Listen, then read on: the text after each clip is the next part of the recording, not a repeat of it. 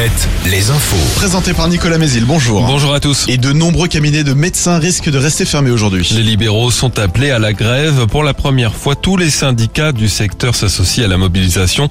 Euh, Comme en décembre, ils demandent une augmentation du tarif de la consultation, mais ils contestent aussi une proposition de loi étudiée à partir d'aujourd'hui au Sénat. Elle permettrait de consulter un kiné ou un orthophoniste, par exemple, sans prescription préalable du médecin. Dans les hôpitaux vendéens, les soignants prévoient de nouvelles actions après les vacances, selon Ouest France. Ils avaient déposé des arrêts maladie par dizaines au début du mois pour alerter sur leur épuisement face au manque de personnel et de lits. Ils ont obtenu des renforts de nuit à La Roche-sur-Yon et des discussions sont en cours avec la direction pour des postes en plus à Luçon et des réouvertures de lits à Montaigu. Mais ce n'est pas assez, selon le collectif de soignants qui réfléchit aussi à s'associer au syndicat. Un débrayage annoncé aujourd'hui chez une partie du personnel des Galeries Lafayette, une enseigne qui compte un magasin à La Roche-sur-Yon.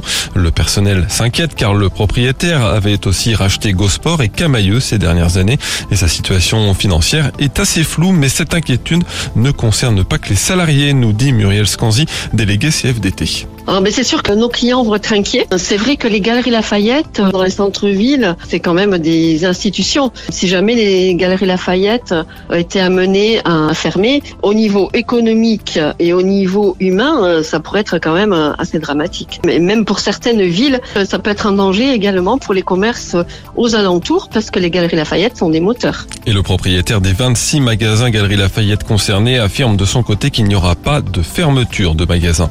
Il ne reste que quatre jours de débat à l'Assemblée nationale autour du projet de réforme des retraites et l'article 2 n'a pas encore été mis au vote alors qu'il y en a 20 au total. Face à cette situation, la NUPES a annoncé hier retirer 1000 de ses amendements pour accélérer les débats, mais il en reste encore 14 000 à examiner.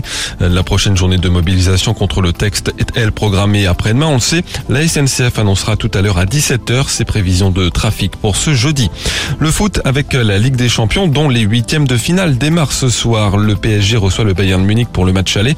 Kylian Mbappé, blessé à une cuisse il y a deux semaines, sera présent. Reste à savoir s'il débutera ou non le match. Le temps, encore euh, beaucoup de soleil, des brouillards et des nuages bas ce matin par endroits et des maxi quasi printanières de 13 à 15 degrés. Très bonne matinée à tous sur Alouette. Alouette, Alouette, le 6-10, le 6-10 de Nico et Julie. Vous n'étiez peut-être pas avec nous hier à 9h.